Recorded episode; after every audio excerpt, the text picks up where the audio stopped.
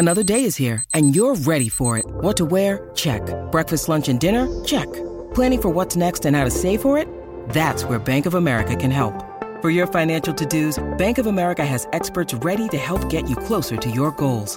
Get started at one of our local financial centers or 24-7 in our mobile banking app. Find a location near you at bankofamerica.com slash talk to us. What would you like the power to do? Mobile banking requires downloading the app and is only available for select devices. Message and data rates may apply. Bank of America and a member FDIC. From movie set to multiplex, it's the business of film with James Cameron Wilson. Have you ever heard of the 39 steps? No, what's that, a pub? Gentlemen, you can't fight in here. This is the war room. These count to 11. I'm shocked, shocked to find that gambling is going on in here. You're winning, sir. Oh, thank you very much. This is Simon Rose. We're going to be talking the business of film with James Cameron Wilson. I was just thinking, James, wouldn't it be lovely to have a pub called 39 Steps? The only people in there probably would be film buffs, but it'd be great. It would. wonderful. I will look into it, Simon. Well, when we retire and become publicans, perhaps that's what we should do. oh, that's decades off. so, where do we begin today? I mean, we were talking last week about how the weather affects uh, cinema attendances, and of course, we've had some pretty warm days in the UK. Has that made a difference? Well, we've had record temperatures in the United Kingdom, and it has made a huge impact on the box office, down from the previous weekend by 51.5%. Wow. And yet, as we say, I mean, almost every cinema in the land is air conditioned. You think it would be a lovely place to go and keep cool. It's changing a nation's mindset Mm. that is going to be difficult. Everybody wants to have barbecues and go swimming and what have not- you. But having not- said that, Just just before you say that, and I've just suddenly thought of my local cinema, though I haven't tried it. They've got this now do they call it 4D? I can't remember what it is, but you can go and watch films where the seats rock, and Mhm. if there's moisture, they spray water at you. And well, hang on a second, if you go and see a very wet film, that would be fantastic. wouldn't it be great to see hot day. Waterland in 4D Yes, yes, yes. Anyway, sorry, I interrupted, James. or anything with Esther Williams? Yes, Esther Williams doesn't get reissued very often these days. does she? anyway, um, um, for our listeners who don't know who Esther Williams was, she was a star of the swimming pool. Yes, wet. She's a star. Yes, she was. I don't really enjoy her films. Um, uh, I I like many classic movies, but I've never really enjoyed Esther Williams. Well, I'm not sure I've ever seen an Esther Williams. I've seen obviously clips. Yeah, sort of Busby Berkeley with water and the bits Uh, in between yeah, are very dull. absolutely. Yeah, yeah, yeah, which was recreated in the Heights. There was a swimming pool homage to Esther Oh, Williams. right. Oh, that's splendid. That's splendid. Anyway, So- um, so yes, uh, the heat did make an impact, but I have to point out that the previous weekend we did have a mighty film open, which was Thor: Love and Thunder, Mhm. and there was nothing of that caliber with the box office muscle last weekend. Mm, In fact, the only new film, not counting a an Indian movie which crawled in at number ten, was The Railway Children Return, which didn't even make a million. In fact, it made three hundred and sixty-five thousand pounds. wow, lots of adverts and publicity for that. Mhm, I know.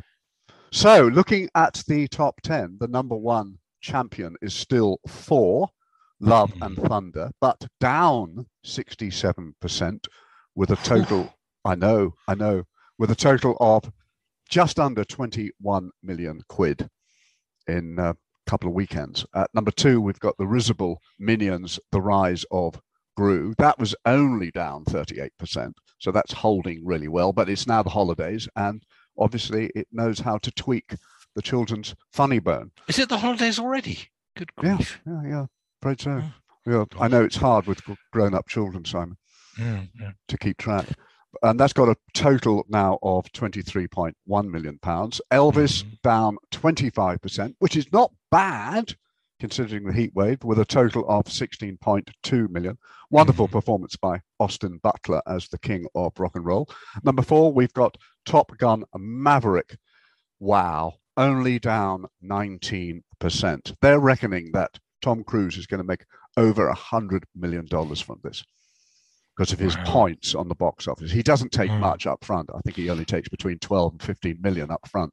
Suddenly, a bit of trivia flashed in my mind. Was James Stewart not the first actor who got points on a film? for Winchester 73. I may be wrong. I think Um, you're I think- right. Yes. Just I, odd the bits of information. You can never pull these bits of information out of your brain when you're in a pub quiz, of course, but somehow No, they no, pop no. in in the most inopportune moment. But yes, 100 million. Good gracious. And that's despite the fact that, of course, the film studios all maintain they never make any profit. Well, indeed. Well, Top Yes. Gun Maverick, down 19%, has Hmm. now got a total of 72.3 Wow. million in this country. It's now the 14th highest grossing film of all time in the UK, having just pushed Avengers Infinity War into 15th place. Next week, it will annihilate Disney's Beauty and the Beast. There's a promise for you, Simon. Wow. Wow. wow. And at number five, we have Jurassic World Dominion, down 32%, with a total of 32.5 Can. I interrupt just a? It's a long time since we've had five really sort of big films. I mean, Thor, Minions, Elvis, Top Gun, Jurassic Maverick, World, Jurassic- the top yeah. five, all sort of hanging around. It's um, it's like things have returned to normal. I- I- Indeed. And then we drop, sadly, at number six, all the way down to 365,000 for the Railway Children Return. So, well, only three films in the top 10 made over a million last weekend, Hmm. but then it was a very hot weekend. And even Jurassic World Dominion only made 383,000 and a half, to be fair. So, the Railway Children have returned. Hmm. Now, last week I mentioned that Jenny Agutter had appeared in three different versions of E. Nesbit's beloved classic, The Railway Children. And I hate to say this, but I was wrong. The new You found film, a fourth. yeah, yeah, the new film, more of which are uh, about Okay. anon, is Right. actually the fourth time that she's lent her name to the franchise. She first appeared as Bobby in the 1968 BBC serial, repeated her role Oh, in the didn't know that. 1970 classic Okay. directed by Lionel Jeffries, and then played the children's mother in a 2000 TV movie co-starring Richard Attenborough. Now she moves up a generation, not playing Bobby nor Bobby's mother, but Bobby's grandmother. And she is a major asset. She just breathes class into the proceedings. Hmm. The year is now 1944. And as an eye opening piece of social history, Morgan Matthews' film focuses on the evacuation of children from the bomb blitzed cities of England in the Second World War. I presume that what unfolds in the film must have some semblance of truth. And I found it very shocking indeed. On a packed platform in Salford, children are being bundled onto a train to take them out of harm's way. Jessica Baglow plays the mother of Lily, Patty, and Ted and is brushing them up on their manners before seeing them off to the safety of the Yorkshire countryside. Hmm. Then, once in the sleepy idyll of Oakwood, they are crowded into a village hall where they are due to be temporarily adopted by a new family who choose them on their appearance as if rummaging through a jumble sale. But because Lily, Patty, and Ted are a threesome, they are ignored by any prospective family until Bobby, grandmother Bobby, brushes aside the protestations of her daughter Annie, played by Sheridan Smith, and scoops them up with all the potential love in the world. And so we have three more children who end up near a railway siding and a disused rail yard Hmm. who sort of match the three siblings in the 1970 version. But let, let me stop there for a moment. When I first when I saw the first film, I was still at school. And although I have no disagreeable memories of it, I don't think I was particularly knocked out by it. I was more interested in seeing Mackenna's Gold, I suspect, and watching Yes. Julie Newmar. I, I think it's nude. an I think it's an adult idea of a wonderful children's film that I somehow do grows upon right, yes. grown-ups. It's what they would like children to watch, and and I like it now, and I, I like you. I think I like it more as an adult than mm-hmm. I did as a child. I, and in some way, many family films are designed more for the adults than Mm. their progeny. And I hate to say this, modern children will probably be largely bored by the recent adaptation of Swallows and Amazons, which some critics, myself included, claimed as a modern masterpiece. There is something about a film set in a bygone era when children just enjoy being alive and rolling in the mud without Yeah. worrying about being obese or catching the latest episode of Yeah. Stranger Things on Netflix or checking the likes on their mobile phone. These films remind us what an old fashioned childhood was like, and The Railway Children Return is no exception. There is one scene in particular which plays on our emotions in an ambiguous way, and it's extremely well staged. Sheridan Smith is showing her new charges how to make bread, and the doorbell rings, and her postman, who has Down syndrome, brings her a telegram. And this is during the Second World War. Mm. Of course, we, the grown ups, fear the worst whenever anybody receives a telegram during the war. Meanwhile, the ch- children start showering each other with flour, as we did down on the farm. But of course, flour would have been rationed in 1944. Yeah. There's a war on, and this profligate use of a staple food would have been tantamount to criminal. So our emotions are being stretched in three different directions. We know what the telegram holds. We know the children will get told off. And yet, for the first time, they're really being happy away from Salford. But is the film any good? I mentioned the postman with Down syndrome because there is an air about the film of attempting a historical balance. At one point, I was almost expecting Jenny Agutter's Bobby to come out of the closet, but she didn't, although I wouldn't have minded in the least. As Lily, Patty, and Ted walk through the streets of Oakwood, they are picked on by the local boys and told to go back where they came from. Then, in a nod to whistle down the wind, Patty stumbles across a man hiding in the compartment of an empty train and immediately suspects that he is a German spy. As it turns out, he's an American soldier who joined the army to avenge the death of his big brother, only to find out that his real enemy is the racism in the US Army's military police.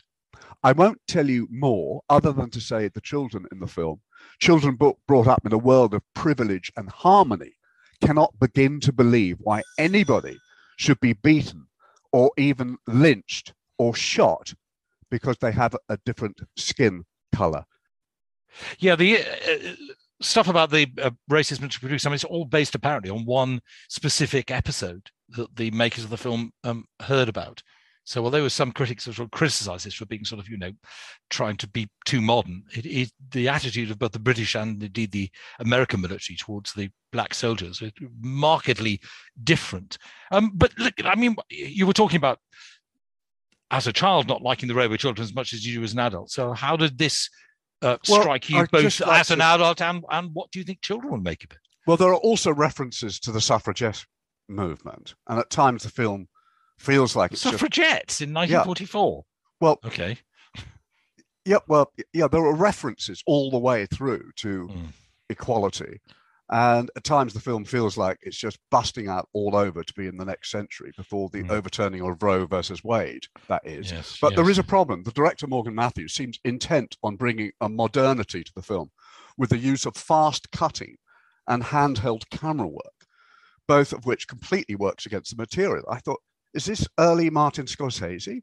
And the print that I saw at my local cinema was so dark that the nighttime sequences were virtually impossible to actually decipher anything. Ultimately, though, I think Danny Brocklehurst's script, along with its use of such time specific expressions like hell's bells and shut your cake hole and cheeky chops, uh, his script and the story are so strong that it resists its technical shortcomings and ends up being a wonderfully moving and relevant film. This was a case where I thought the screenplay was so much better than the presentation, than the direction. The sad fact is that war is still with us, as is racism. I just hope that some children will enjoy the film half as much as Minions, The Rise of Gru. Mind a start of three hundred sixty-five thousand pounds for a weekend. It's not doesn't necessarily bode incredibly well. James, we better take a brief breather there. I think give you a moment to recover.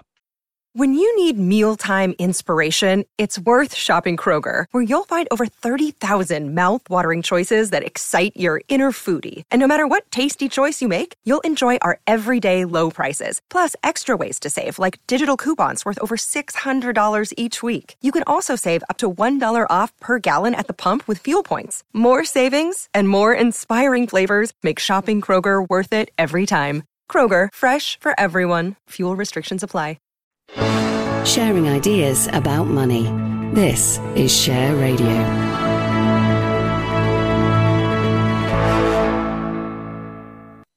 This is Simon Rose. You're listening to the Business of Film on Share Radio, where I'm talking to James Cameron Wilson. We've got down to number uh, six in the chart, The Railway Children Return.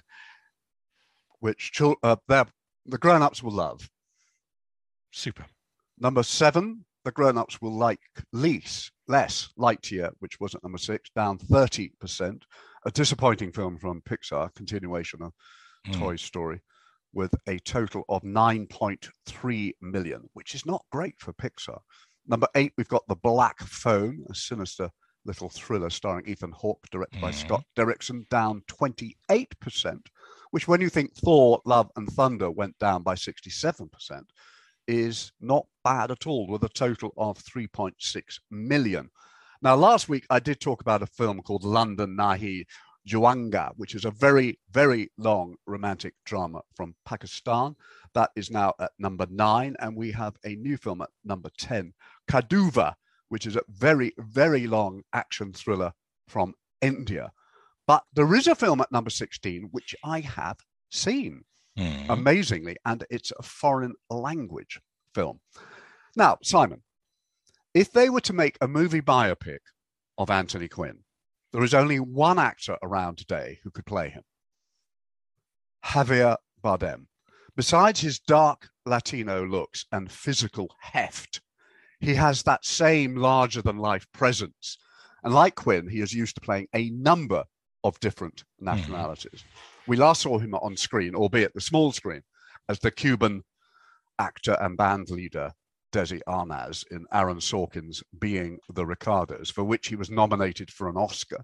Of course, he already has an Oscar, which he won for No Country for Old Men. And he remains the only Spanish actor to have one, unless you count his wife as an actor, Hmm. Penelope Cruz, who won hers for Vicky Cristina Barcelona. In fact, they are the only showbiz couple who both have an Oscar each, besides Ooh. Michael Douglas and Catherine Zeta Jones.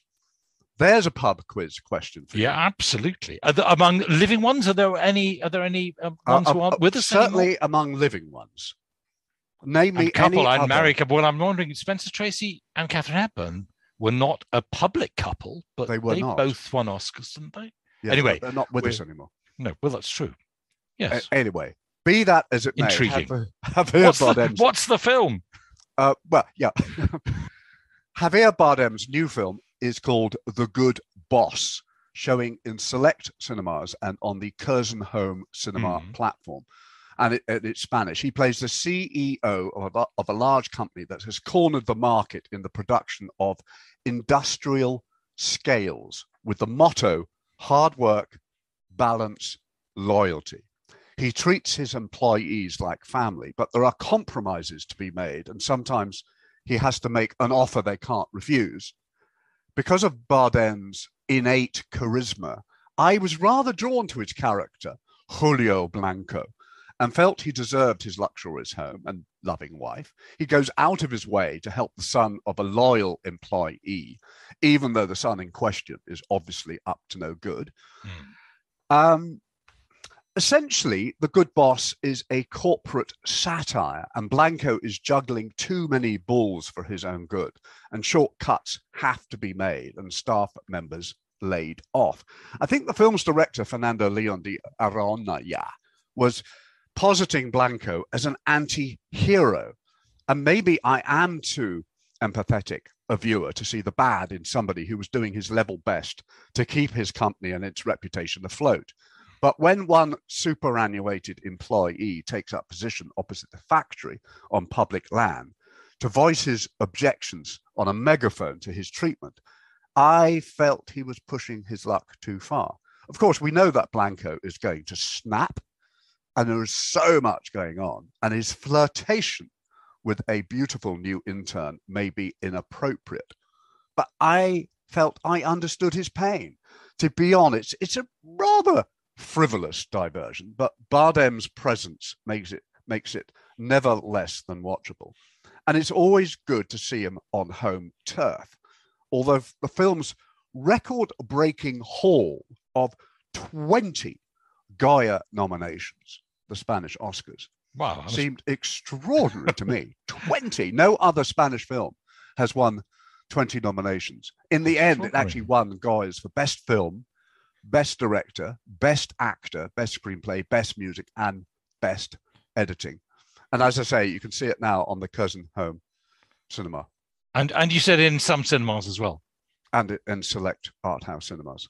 Uh, Okay. Various And that's a good boss. So you, you mentioned Anthony Quinn just because you thought he resembled him, not be. I was expecting this to be a film about him. About No, Quinn. no, I was I was just thinking, watching him every time I watch him, I think if there is a Ah. biopic of Anthony Quinn, right. Yes. he yes. would be ideal casting. Yes. Yes. Yes. But I. I hope I've got time to mention the big Netflix film of the week. Yes, of course.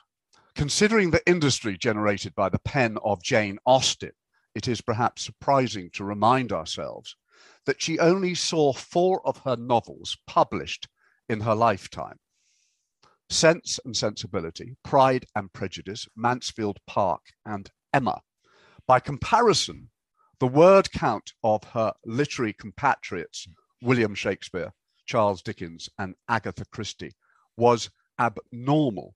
However, two of Austen's novels, Northanger Abbey and Persuasion, were published posthumously, while another unfinished work, Sanditon, was recently turned into a TV series. Well, Mm. two series actually. But anyway, um, last year it was announced that Searchlight Pictures was producing an adaptation of Persuasion starring Sarah Snook and Joel Fry. But when Netflix announced that they were also working on a version, Searchlight pulled the plug. And following on the coattails of Netflix Bridgerton, there seemed to be an insatiable appetite for love in corsets and bonnets. However, not all critics was persuaded by the new Netflix adaptation, but I think much has to do with one's expectations. I've talked to a number of my friends who have seen it and really enjoyed it. It's Mhm. it's not a slavishly loyal edition of the 1817 novel, but then it's not aimed at academics or students of English literature. It is designed to entertain, which I thought it did remarkably well. Of all Austen's novels, it's probably the one I know the least, but it's a cracking good yarn, as in as is any story in which two empathetic characters are unable to express their deep-seated love for each other because of the constraints of the time in which they live. This particular production, co-written by Ron Bass, who won an Oscar for his screenplay to Rain Man, certainly captures the spirit of Jane Austen and the period in which it is set, with a nod to the self-knowing postmodernism of Mm. Fleabag and its ilk.